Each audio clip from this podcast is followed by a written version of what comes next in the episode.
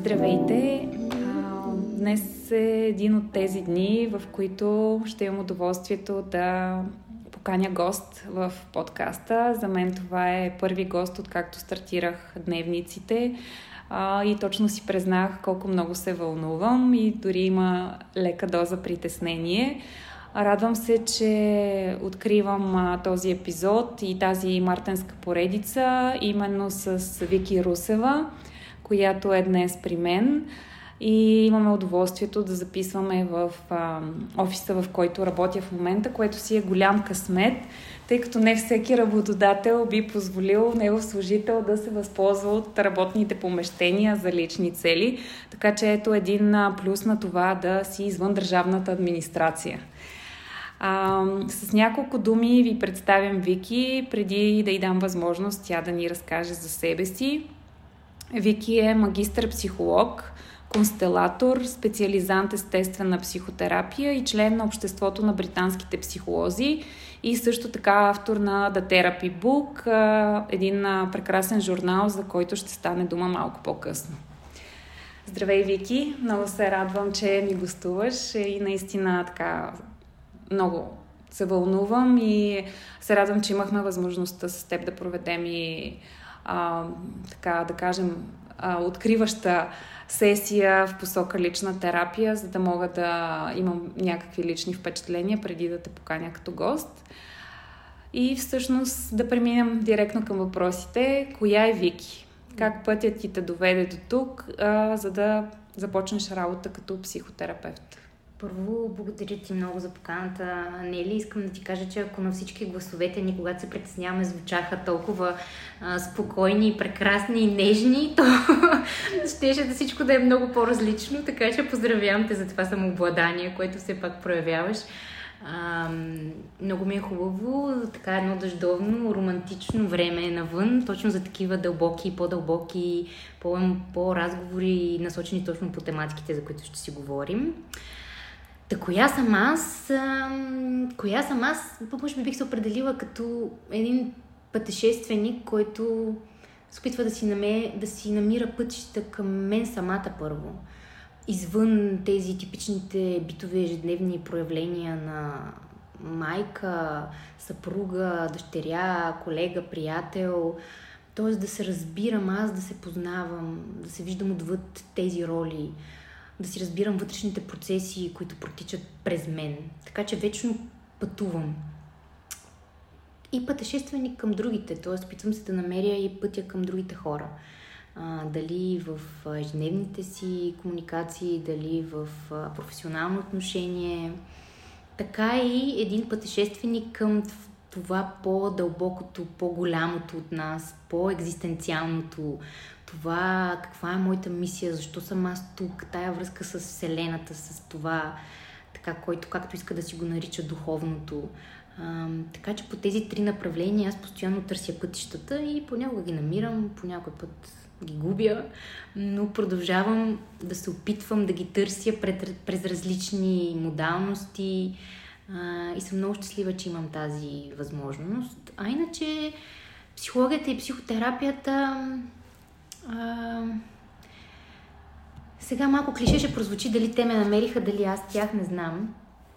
Но а, истината е, че а, понякога така неведомите пътища те, те водят по един път, който е твоят и така трябва да си научиш тези уроци, за да стигнеш до определено място. И аз вярвам, че трябваше да мина по а, едни много заобиколни пътечки, пълни с много различни трудности, различни уроци, за да стъпя вече в обувките на това да се наричам психолог и терапевт под супервизия, защото все още съм и под супервизия.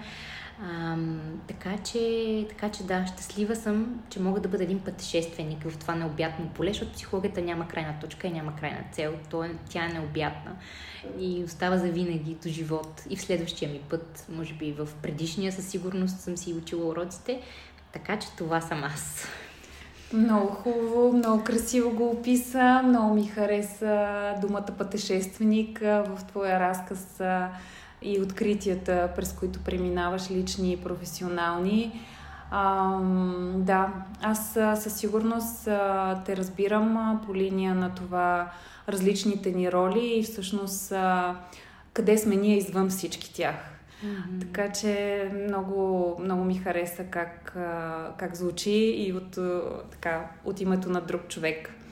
А, както стана дума в предварителния ни разговор, често имаме объркване за различните професии в това направление психология. А, както е известно за моите слушатели, аз посещавам лайф коуч от 3 години и преди това съм имала досек с психолози за кратко. Та всъщност, можеш ли да ни кажеш каква е разликата между психолог, психиатър, лайф коуч и какво би дала личната терапия, което няма при мотивационната?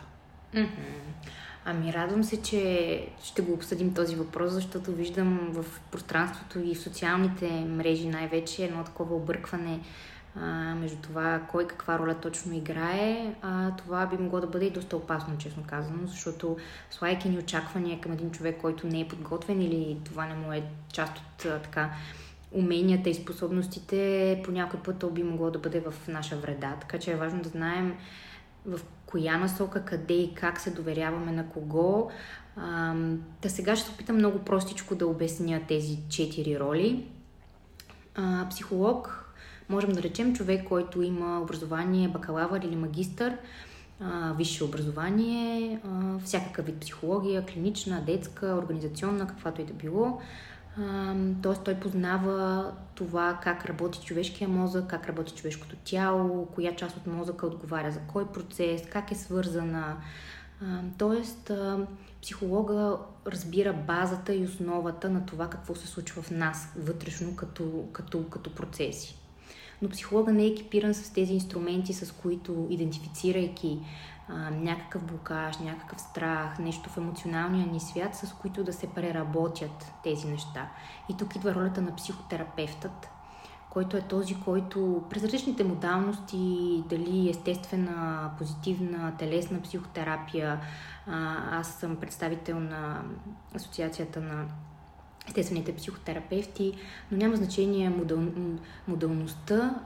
идеята е, че всяка една от тези модалности дава инструмент, с който да работим и да намерим една здрава част от човека, т.е. да видим какви блокажи, какви страхове, какви маски, какви защитни механизми, откъде идват тези защитни механизми, защото те са много по-дълбоки от това, което а, така един психолог би могъл да види а, да щупим някои ригидности, някои много дълбоки блокажи, които имаме. Така, ако мога да дам пример, често в кабинета на един психотерапевт а, се случват доста интересни неща, танцува се.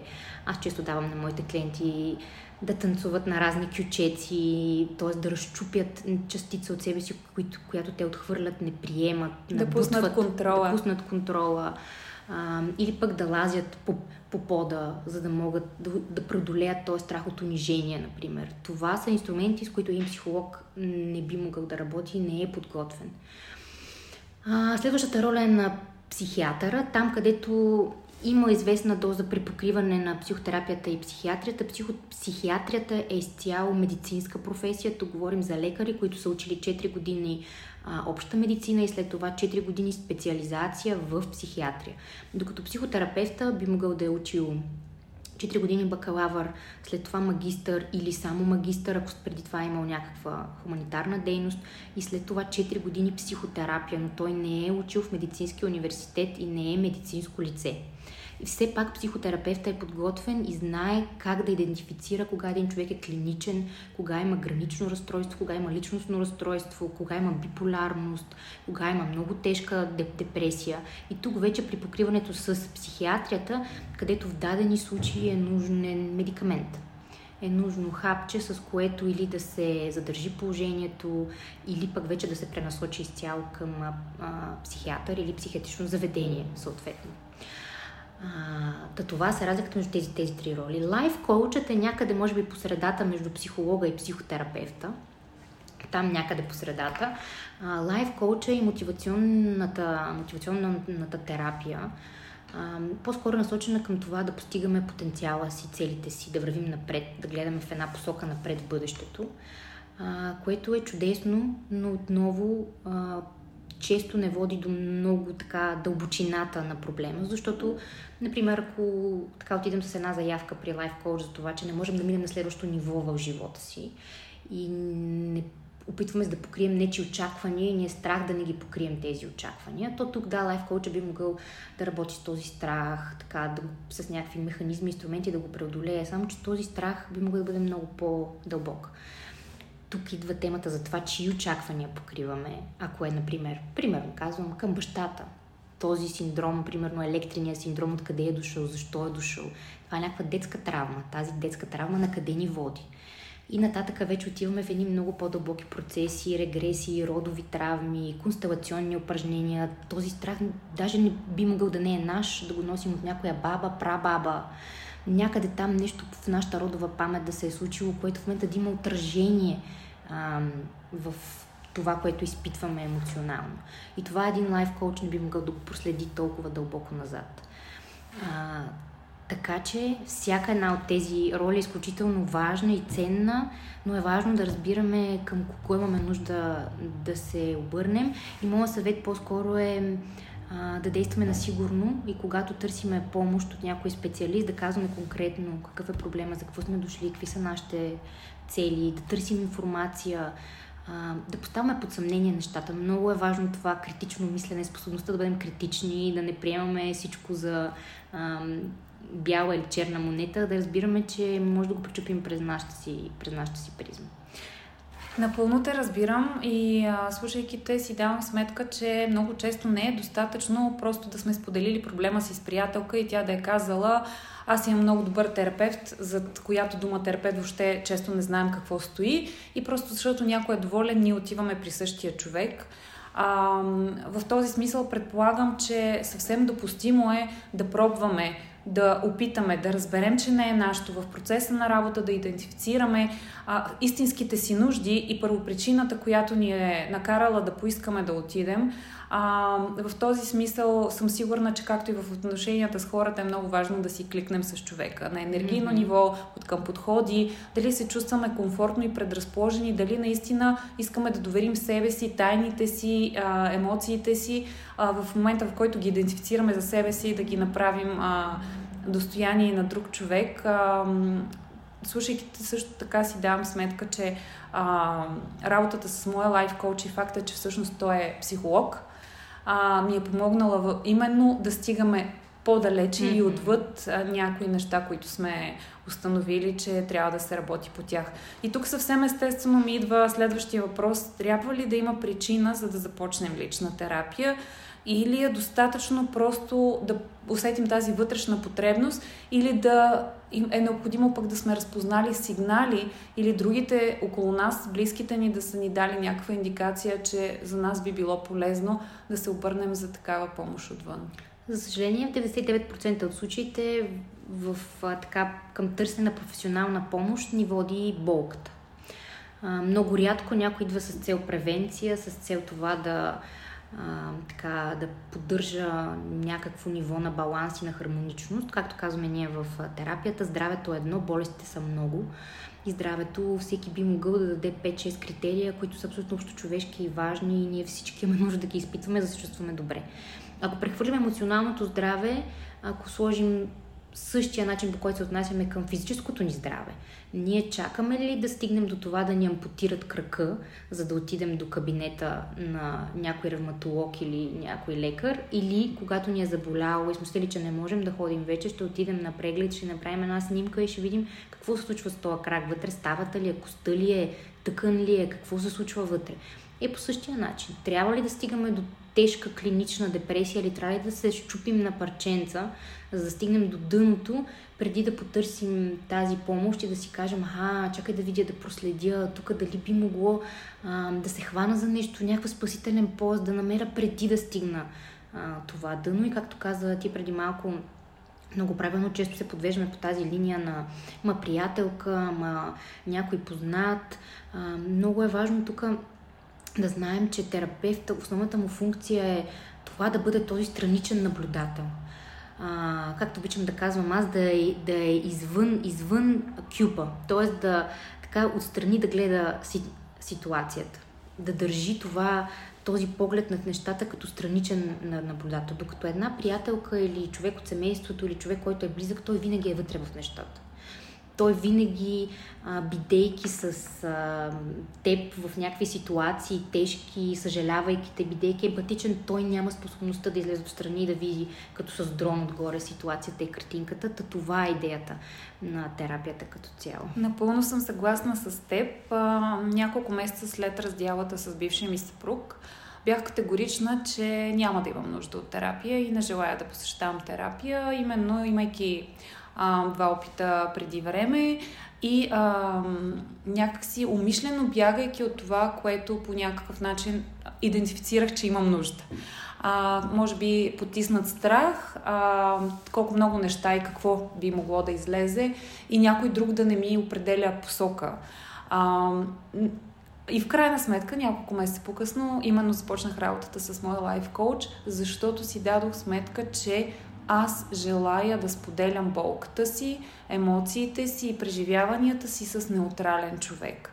А, дълги години споделяйки проблемите си с приятелки, виждах, че колкото и любов и търпение те да влагат, винаги а, имат отношение и мнение през своя личен опит и през своята емоционална интелигентност, което а, ги превръща в добри слушатели и не толкова добри съветници. А, и всъщност да, си казах, никой не е длъжен да търпи а, да бъде мой слушател и винаги да е на разположение, а пък в един период, в който изпитваш различни емоции, които все още не си идентифицирал, имаш нужда да говориш, да говориш, да говориш, mm-hmm. докато в един момент започнеш да чуваш първо себе си. Така че да, абсолютно съм съгласна с теб, много си права. И тук се хващам за една твоя дума, а, снимка, а, един моментен отпечатък на нашето емоционално състояние и смятам, че именно в тази посока наш а, изключителен помощник би могъл да бъде твоя журнал. О, благодаря. А, в момента го нямам пред себе си а, и все пак съм горд собственик от а, няколко седмици. Имах възможността да го разгледам а, да видя, че в него има седем раздела, а, така има послания, има емоции, има различни стъпки, през които да преминем, а, за да ни бъде полезен и е доста компактен, елегантен и в същото време съм а, изненадана как в това малко бижу си успяла да събереш толкова много съществени направления и ресурси, от които човек да си почерпи, за да може именно да си даде това право да си обърне внимание и ако все още не е готов а, да, да потърси външна помощ или да започне своята лична терапия, или като част от една такава терапия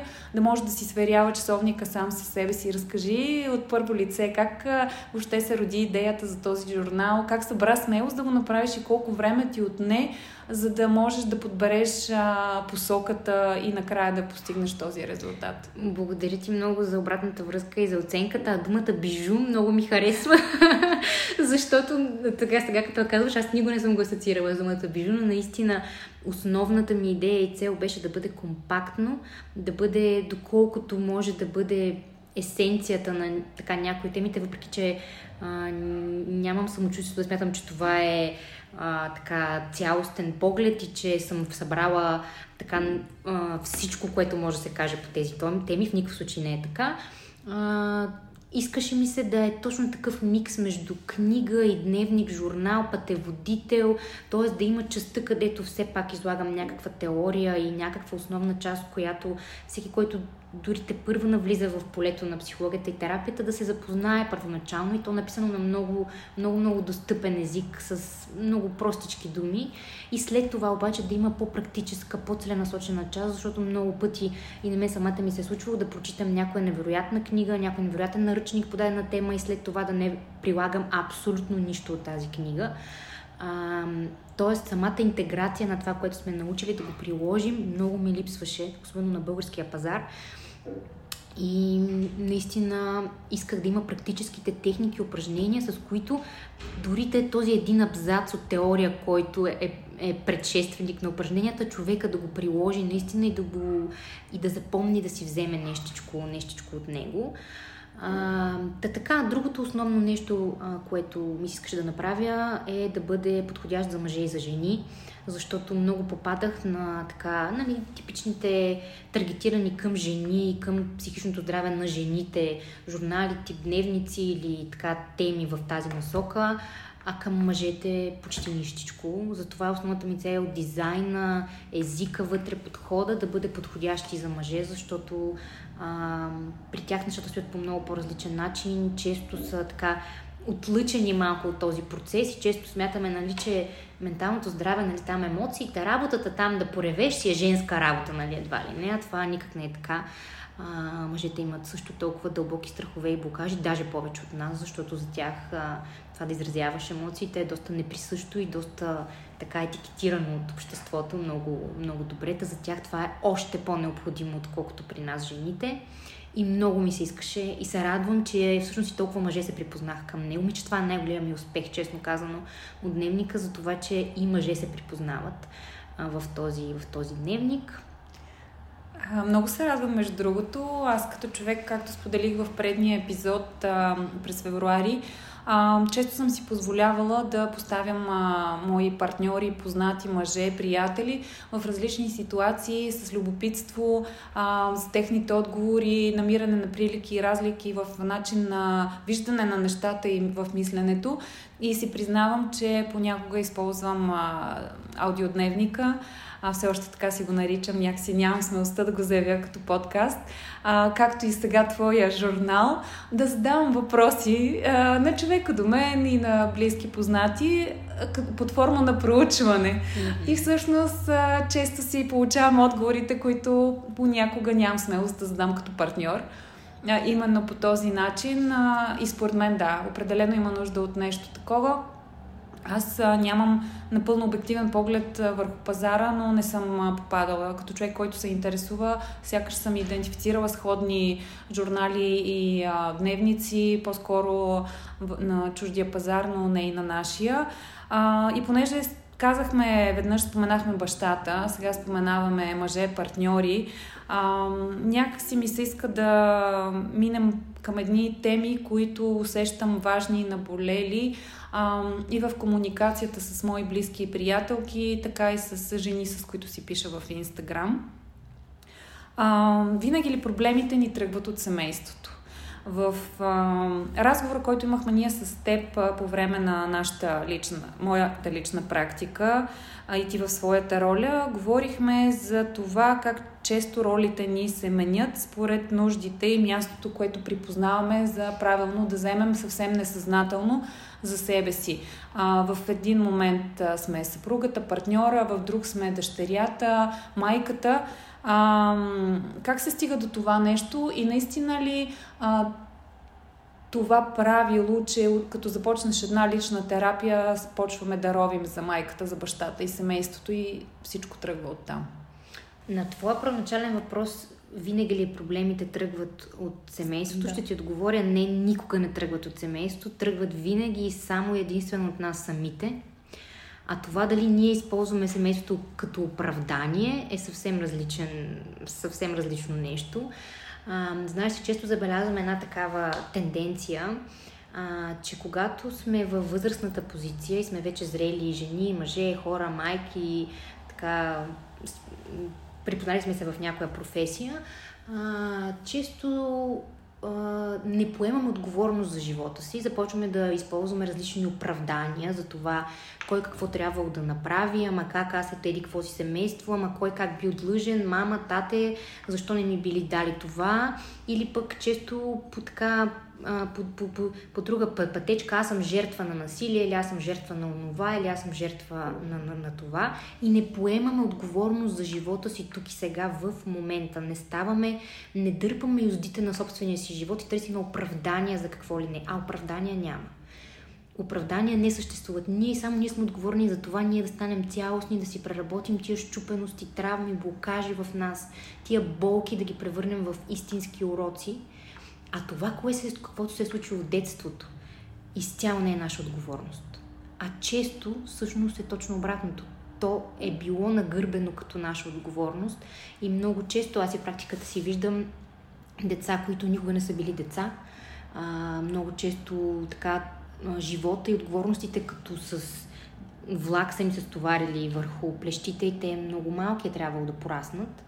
А, тоест, поели са тази отговорност много малки, пораснали са и когато са пораснали, сега в момента, тук и сега обаче не взимат тази отговорност за живота си. А правилната динамика е точно обратното. Uh-huh. Това, което се е случило в детството ни, не е никога наша отговорност. То е изцяло отговорност на родителите ни. От 0 годинки до 15, 16, 17 години, до когато така юношеството премине в цялостна зрялост, отговорност носят само истинно нашите родители за това, което се случва с нас. Ние не носим абсолютно никаква отговорност за това. След това обаче, станем ли зрели хора, нямаме никакво оправдание да обвиняваме нито мама, нито татко, нито семейната среда, нито рода, нито баба, нито политиката, нито економическата среда или нищо друго. А често тези роли са много, много сменени.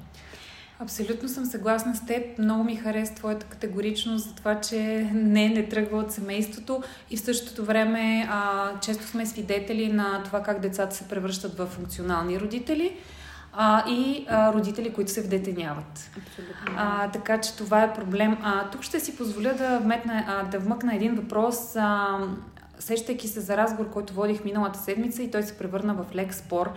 По мое мнение, а, родителите гледат децата, децата пораствайки гледат техните деца и пътя и погледа е обърнат винаги напред. Обаче, в а, закона се казва, че навършвайки пълнолетие, ние трябва да уважаваме и да се грижим за родителите си.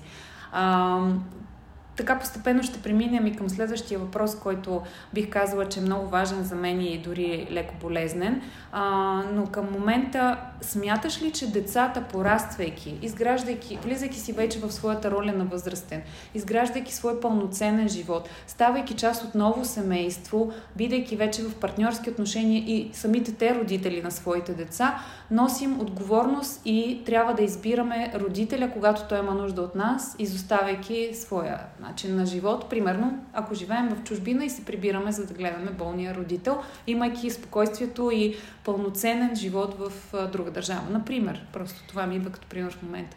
Тук сега в голяма скоба да кажем, че ще кажа неща, които може би на голяма част от аудиторията ще прозвучат шокиращо, страшно. Много блокажи могат да се проявят в хората, защото нашата народопсихология, тук балканска народопсихология най-вече, по нашите ширинки, е много обърната, много токсична, много неправилна и затова и често това води до много нездравословни динамики в семейните отношения. Не, децата никога по никакъв повод не са отговорни за здравето, състоянието, емоционално, физическо или каквото и да било случващо се в живота на родителите им. Енергията, родовата енергия винаги тече отзад напред. Само тези, които са по-големи, са отговорни за по-малките. Енергията тече винаги отзад напред, от по-големи към по-малки. Тя никога не тече наобратно. Тоест, едно дете няма как да е отговорно за благополучието, състоянието на родителя си.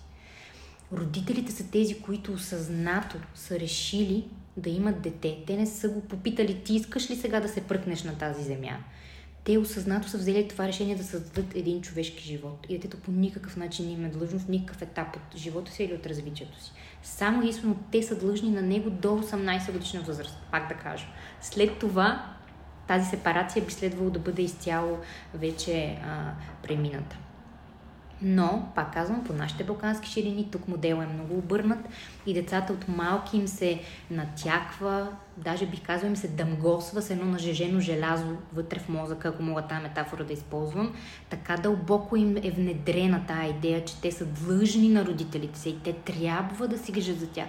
Трябва да живеят спрямо това какви са техните очаквания, техните разбирания, техните неживени мечти, че много често изобщо не са си на пътя си много често не развиват потенциала си, избират професии, които не са техните, семейства, партньори, които не са техните, създават деца, които не искат и толкова много автоагресия а, натрупват в себе си. А, така че а, това са отраженията, които има в а, тази народопсихология, които ние а, често, много често намираме тук по нашите балкански ширини. А, така че не знам дали да отговаря. Отговаряш на напълно и така дори а, се замислям за много примери, които аз бих могла да дам от а, своя живот а, и много ситуации, които наблюдавам в а, приятелите си, а, в взаимоотношенията с техните родители, въздействие и влияние върху техните бракове и партньорства. Ам, изключително много попита поета манипулация, чувство за вина и нека да си го кажем, че родителя всичко това, което прави, той не го прави с лошо, той го прави от своята позиция и с ресурса и уменията, с които разполага и това, което намира за правилно и с чувство за любов и грижа към детето, порасналото дете. А, и въпреки това а, има моменти, в които родителите ни, ето аз съм вече на 40 години, а, баща ми продължава да се държи с мен като непълнолетна на, момента, на моменти. Наскоро имахме един разговор, обсъждахме нещо свързано с моето професионално развитие. А, аз изразих своето мнение, което беше различно от неговото и получих отговор. Когато дойдеш на моите години и постигнеш това, което съм постигнала аз, тогава ще имаш право на мнение. Аз казах не. В момента, в който водим диалог, аз имам право на мнение. Ти ако искаш, нали, можеш да го приемеш, ако искаш, може да не го приемеш. Или в разговори с майка ми, която казва, когато споделя някакъв проблем с нея, просто споделям факти. Научила съм се да не мрънкам, а да споделям факти и как се чувствам. И отговора от другата страна е, е ти поне на, в, в, в времето, в което живееш, имаш това и това, е ти поне имаш това, аз знаеш ли на, по твоя, на твоите години, знаеш ли когато с баща ти се разведохме и така нататък и едва ли не ти нямаш право на теб да ти е трудно, защото на тях им е било по-трудно, примерно. И това са ни такива ситуации, в които си давам много често, че това са ежедневни разговори, които водим с родителите си, и те въобще не си дават сметка какви послания ни отправят, какво чувство на вина ни вменяват а, и как ни правят. А, реално те предават отговорността за начина по който се чувстват на нас. А, и тук повдигам следващия въпрос, който за мен е изключително важен. Ако, естествено, да, да, исках, да искаш само да ти кажа, да се хвана точно за това, което ти кажа, че често го правят през любов, през грижа за нас а, да вметна само, че токсичността може да бъде както през минуса, така и през плюса. Тоест, както можем да бъдем токсични за децата си от позицията ето на нас като родители, двете сме родители, а, както през минуса, през това да бъдем неадекватни, неприсъстващи, насилници, агресори, да ги наказваме, да не се свързваме с тях, да липсваме в тяхното отглеждане или да бъдем абсолютно а, така неприсъстващи емоционално по всякакъв друг начин, така може да бъдем токсични и през плюса. В това да бъдем майки орлици, в това да бъдем манипулативни през онова, на мама сега ще стане лошо, ако ти отидеш да учиш в чужбина. Или на мама сега така ще се отключи това автоимунно заболяване, ако ти сега избереш този, този, мъж. Тоест, токсичността не винаги е с отрицателен знак. Тя би могла да бъде и в положителен знак. Истината е, че в положителен знак тя е много по-трудна за откриване, много по-трудна и за терапевтиране, защото там тя е облечена под тази шапка на мама много те обича и мама през любовта така манипулативно се държи към теб. И тук, за да стигнем до ядрото на тази токсичност, ние трябва да махнем много обелки отгоре и да обелим много пластове на така позитивност, така да кажем, в кавички, докато стигнем до ядрото на тази манипулация. Та за това исках така да, нали, да обърнем внимание, че токсичността често може да е и през любовта и грижата. Да, благодаря ти за това уточнение.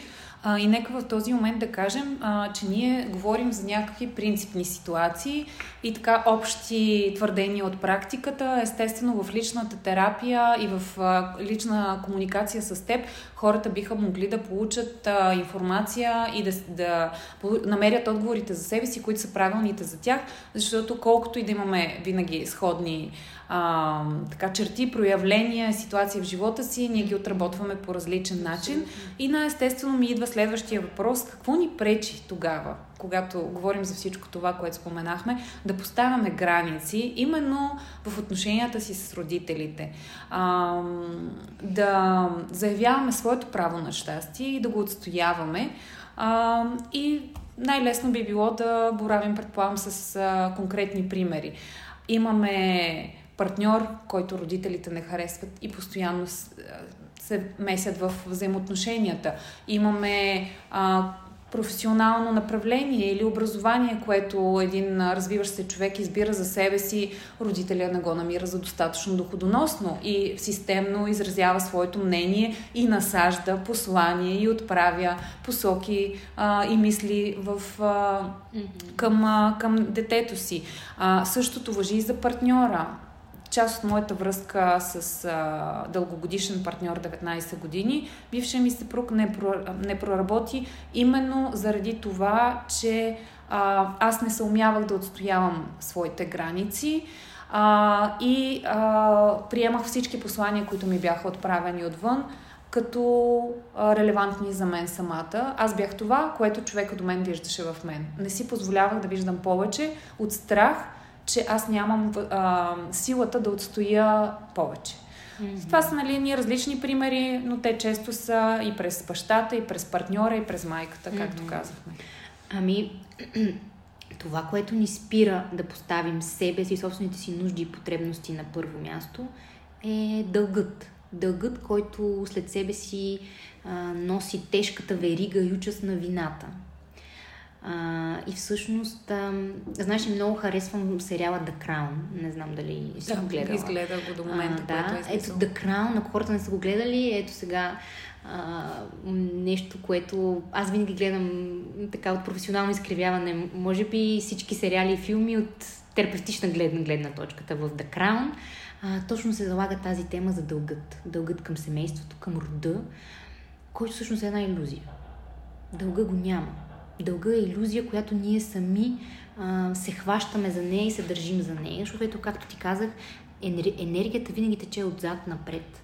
И в момента, в който ние си вменим или се хванем за тази идея, иллюзия, която не съществува, че ние сме длъжни назад и ние сами доброволно се обърнем назад, с гръб към живота, с гръб към нашите мечти, към нашата мисия, към нашите избори, но с лице към рода и застанем, вкопчим се за този дълг, а, то тогава ние тотално преобръщаме съдбата си, живота си, ставаме нещастни, болни много често. И в Crown всъщност а, така примера на Хари и Меган е точно за такъв един човек, който е първия от генерации, от поколения напред, който разбира и осъзнава, че дългът е иллюзия. И в момента, в който е спукал тази иллюзия, този балон в главата си, той се отделя, сепарира се и застава на собствения си път, там където се свързва с собствените си нужди, потребности, разбира кой е, разбира кое е важно за него, а не кое е важно за системата и за родовата динамика. Всъщност темата за границите е пряко свързана с това ние да разбираме какво искаме, от какво имаме нужда на различните нива в нас, да сме си прочели тая вътрешна карта. Както, примерно, на елементарния пример, ако си купим пералня или мялна машина, ще прочетем опътването, ще видим кое копче за каква програма съответства. И ми да, обаче много малко от нас знаят какви са процесите вътрешните в нас, какво се случва реално. Много малко хора са прочели опътването, така да кажем, опътването на собствените ни механизми вътре в тялото, в душата ни, в ума ни. Преди да сме се свързали с тях, да знаем ние какво искаме. Знаеш ли колко често ми се случва на терапия да попитам някой какво чувстваш и той да ми каже нищо. Или, или как си и той да ми каже добре. Тоест, тук никакво идентифициране и връзка на собствените нужди, на собствените потребности. Едно от упражненията в дневника, между другото, е свързано с точно това, ние да се научиме да идентифицираме и да използваме правилните думи, за да назовем какво всъщност се случва в душата ни, в сърцето ни. Разбира се, тези думи, назованията са просто най-близките думи, които може да използваме. Те не могат. Прекалено е сложно и комплект някаква душа, за да може да сложим някакъв етикет. Точно това чувствам, но това са най-близките определения, които бихме могли да, да, да сложим. Но да, темата с границите е точно това. Първо ние да си прочетем пътването на собственото тяло, собствената душа, да се свържим с тия нашите емоции, да си дадем тая пауза, това пространство, да разберем ние кои сме, какви са тия процеси и вътрешни механизми, които се случват вътре в нас. И в момента, в който се свържем с тях, то тогава бихме могли да ги защитаваме и да ги отстояваме пред някой друг. Ако ние не знаеме какво искаме и какви са нашите, но пак казвам нашите нужди, защото често ние не сме направили това отлепяне, тази сепарация между собствените си нужди и нуждите на мама, на татко, на родовата динамика. И те са препокрити, те са слепени, оплетени, умешани. А, ето, Сега ми хрумва най-много простичък случай да ти разкажа. От практиката една клиентка, с която а, работих, а, дойде при мен и ми казва така и така, така, нали работим по някакви теми и ми казва, в моето семейство има такава а, традиция да се пие кафе, като при италянците. Пие се кафе по 5, по 6, по 7, по 8 пъти на ден. Влиза един кафенце, втори кафенце, почивка кафенце, на обед след обяд до вечерта кафенце, вечерта след вечеря кафенце се пие. А, тя с много силна тревожност, така, така, така. И аз я питам, добре, а ти обичаш ли да пиеш кафе? При което тя се обръща към мен и ми казва, аз никога не съм си задавала този въпрос. И аз тогава разбрах колко всъщност, виждаш ли, това е пример за това как ние се идентифицираме през потребностите и нуждите на някой друг народовата динамика. Тогава и дадох за домашно тя да се пита една седмица подред, всеки път, когато тръгне към кафе машината, аз искам ли да пия кафе? Тази жена, питайки се още на първия въпрос, ми каза, аз мразя кафе, аз искам да пия чай. Аз не обичам кафето, аз никога не съм го обичала. Ето тук връзката, собствената нужда, собствената потребност. Много е трудно. Наблюдавам го и аз самата съм минала през това, за да добия смелост а, истински да си кажа на глас какво искам и да го преследвам и да го отстоявам и да се боря за него. А, много често попадам на разговори, участвам в разговори, в които а, ми се споделят проблеми, а, и когато попитам, а всъщност ти какво искаш, а, еми не знам, то какво да искам. Или много често, когато говоря с жени, които са майки, еми искам децата да са добре, искам децата да са с баща си, еми искам децата да са си в средата. Окей, ама ти какво искаш? Mm-hmm. Точно така. И, а, и всъщност си давам сметка, че а, много често звучи сякаш партньора не е достоен. Сякаш имаме проблеми с партньора, но да, стигаме до тук. Ние имаме проблем с себе си. Абсолютно винаги, да.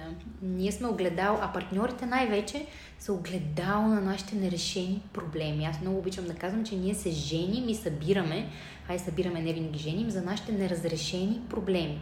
Нашите партньори винаги са огледало на това, което ние не сме приели, не сме преработили, не сме осветили в себе си. И ако ние не го направим през партньорите, то след това се получават едни малки пищящи същества, егоищчета, мънички, прекрасни, а, които абсолютно винаги ни вадят отново. Втори шанс ни дава съдбата и Вселената отново да се опитаме да си ги преработим и приемем всички а, тези неща. Ето тук пак един пример ми хрумва за това как много дълго време аз се ядосвах а, на моя съпруг, който така също с свободно практикуваща професия, че така в началото още на нашите отношения, изведнъж, когато почувства, че има нужда, сяда, ляга си и си почива.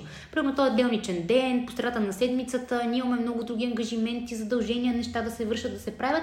Той решава, че сега има тая потребност, ляга си, си почива и си пуска някакъв сериал. В този момент аз изпитвах неимоверен, неистов гняв вътрешен и толкова много съпротиви вътрешни, че честно исках да отида и не знам какво, как, как, какво, какво да го направя. в момента, защото вчера точно имахме този разговор с моя партньор, давайки му пример от предишна връзка и го питах ти как би реагирал в тази ситуация. Само, че аз бях в обратната позиция. Аз бях в ролята на да. твоя съпруг. Свършила си да. задачите, които съм решила, че трябва да свърша и си казвам, сега ще си изгледам една серия, ако ще е около мен да е на средата на почистването хола, примерно. Обаче поставям себе си на първо място, защото знам, че ми е важно.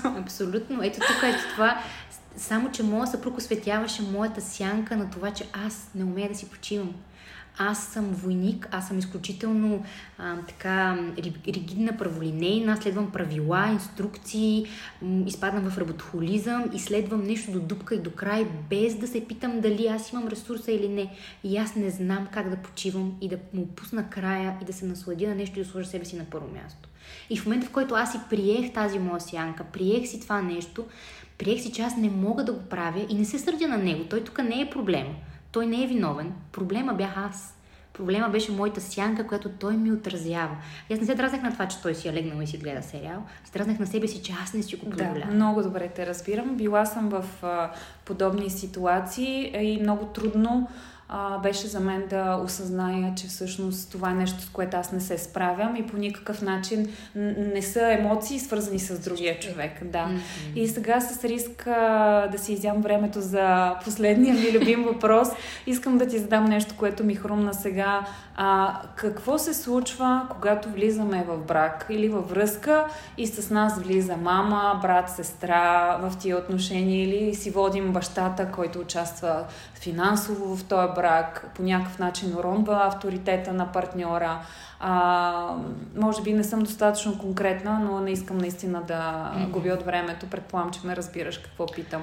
Когато не влизаме връзка ние самите с себе си, а влизаме с посланията и с очакванията и допускайки съвсем доброволно а, ролята на майката от страна на мъжа, например, mm-hmm. или ролята на бащ, mm-hmm. фигурата на бащата от страна на момичето, да са част от този брак пълноценно. Mm-hmm. Тоест, образно казано, ме питаш какво не, е. Не са вместо, двама. Вместо двама души, да, да, да кажем, да, да, да са, са двама, няколко. да са 22 да. в тези отношения. Да, защото с една по-така авторитетна майка може да влизат и сестра, брат и така нататък. Ами ето, пак се връщаме на това, което ти казах, че ние се закачаме за нашите неразрешени проблеми. Първо, за да се закачи от срещния човек за такъв тип партньор, той също има някакви неразрешени проблеми и конфликти в себе си. И идеята като цяло да се съберат такива двама партньори с много неразрешени проблеми и влачещи някой друг след себе си е точно тази идея. Шанс от Вселената всеки да си ги преработи. Всеки да използва ресурса на другия, за да може да стъпи на нещо, което другия има, за да се изчисти това отзад, което влачи дали ще е майка, баща, контролиращ, агресор, а, алкохолизъм, работохолизъм, каквито ще е там други неща да си влачи, съдбата ни дава шанс да припознаем някакъв ресурс, нещичко да си вземем от другия човек, за да можем да изчистим това всичкото, което е зад нас и да имаме някаква здрава част, да се оздравим, да се оцелостим по някакъв начин. Но в случая, когато това се случва и ние не го разбираме, то тогава се получава невероятно токсична центрофуга, едни родови модели и динамики, които след това ние прехвърляме на нашите деца, а по пътя си някъде там ние се разболяваме емоционално и физически много често, защото носейки такива, т.е. не седейки на мястото си ние в ролята си, знаеш, аз знаеш, mm-hmm. че работи с едни фигурки и много, така, много ясно там показвам на моите клиенти как когато ние сме си в нашата си роля, на нашото си място, то тогава а, ние намираме този център и тази хармония, гледаме напред в бъдещето си, в нашия си живот а, и не стигаме до такива едни тежки а, признаци на тялото, които много често тялото ни говори. То просто говори на език, който ние не чуваме. То ни казва, стомахът те боли, главата те боли, имаш автоимунно, раково, алергии, заболявания, други, слушай себе си, центрирай се, стой си на място, но ние не го чуваме и продължаваме да си въртим тази центрофуга и този кръг. да често последствията биха могли да бъдат много тежки, много така травмиращи, но истината е, че всеки си идва с някаква мисия и някакви уроци, които трябва да учи. И ние не можем да избягаме от това. И ако а, на някой урока е такъв да си изчисти тази родова динамика, да е първия в тази родова система, който най-после ще, ще, ще седне на това място, ще стъпи в това място. И ако това е мисията, аз мисля, че в този случай това е и твоята мисия ти да щупиш някакви родови модели, които много дълго са носени. И ти си първият човек, който би могъл да има силата, тия осъзнавания, този достъп до информация, до хора, на правилното място, да стъпиш, да си стъпиш и да бъдеш първият човек в тази система, който да стъпи на собственото си място и да каже, аз чупя този родов модел, тук нататък създавам нов родов модел, който да е по-здрав. Разбира той ще е токсичен по друг начин, по други направления, но ще бъде различен и няма да е същия. Ами, какво да ти кажа? Освен да се върнем към вчерашния празник Сирни заговезни а, и да си припомним в контекста на това, взимам си повод, което каза последно, колко е важно приемането и прошката. А, като част от а, нашия път и лично осъзнаване. А, нямам какво друго да добавя. А... Тук с а, приемането, пак една скоба да отворя, че приемането и прошката са много различни. Прошката не трябва да се дава на всяка цена и не трябва да бъде давана просто защото е такъв празник и така е казано и така е традицията повелява. Ето тук пак тая родова динамика, защото така от поколения са го правили. Прошката е изключително труден, изключително личен процес, който не е задължителен обаче. ние бихме могли да си научим урока и да не простим бихме могли да приемем и да не простим. Прощаването вече е едно съвсем различно ниво, съвсем различно стъпало, до което не всеки стига, дори да го изрича. Дори вчера да се е обадил на майка му и на баща му и да е казал прости ми, прощавам ти и така нататък. Това не означава, че истински акта на прощаване а, той не се случва по задължение. Той е изключително на върха, ако можем така да кажем, на духовната пирамида и на това свързване с една много по-специфична енергия и осъзнаване. Така че моят свет наистина е да не се дава просто ей така защяла и нещяла или просто така традицията повелява, а истински ние да сме минали през един такъв пожар и след този пожар да е дошъл дъжда и това смирение, примирение и чак тогава би могло евентуално да дойде ред на прошката. Но да, тя е изключително изцелителна и я пожелавам на всеки да я изпита. А, да, това щях да добавя и аз, че наистина променя вибрациите в тялото mm-hmm. и а, нека а, да завършим така, защото и ти спомена колко, как ни се отразяват емоциите и а, тяхното неприемане и неотработване. А, нека не лекуваме проявленията, а да чуваме и виждаме себе си на по-ранен етап и да си даваме това право. А, сподели слушателите къде могат да те намерят. А, и как да се обърнат към теб за личен разговор, среща, терапия, консултация, откъде могат да си поръчат терапевтичния журнал и така нататък. Mm-hmm.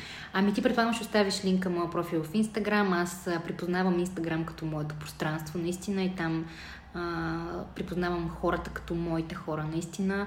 А, така че в профила ми в Инстаграм споделям и интересни неща, стара се да, така да съм в тенденциите на риловете и да, да се опитвам да доставям така полезна, доколкото мога, а, информация на всички, които ме следват, дори да не са на, в терапия при мен и да не се припознават а, в мен като техен терапевт. А, както и ти по-рано каза и в по-рано стана въпрос в разговора ни, важно е за всеки влак да си има пътници и за всеки терапевт да си има клиенти. И аз съм изключително и благодарна на хората, които са дошли при мен, припознали се, че аз не съм техният човек и са продължили по пътя си, защото така са отворили място за някой, който наистина, може би аз бих могла да бъда а, ценна за него. А, така че да, Инстаграм е моето пространство и се надявам а, там да се срещна с хората, които така сега ме слушат и се припознават в мен и биха си намерили частичка от себе си там в моето пространство и аз ги приветствам в моето пространство. А, изключително свеж, свеж и зареждащ профил имаш, така че съм сигурна, а, че дори да хвърлят само по едно око от време на време и да се зареждат с а, позитивизъм и така да приемат отворени посланията, които им подаваш, също би било полезно и достатъчно за тях. Изключително приятен разговор. Много ти благодаря.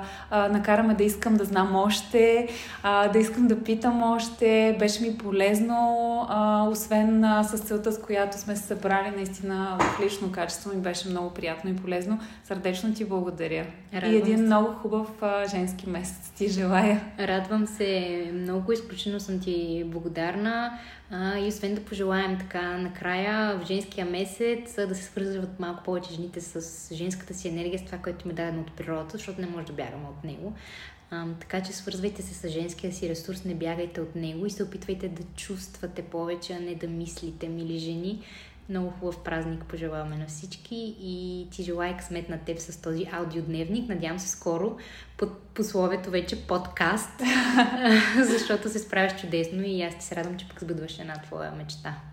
Много ти благодаря. От сърце благодаря. До скоро!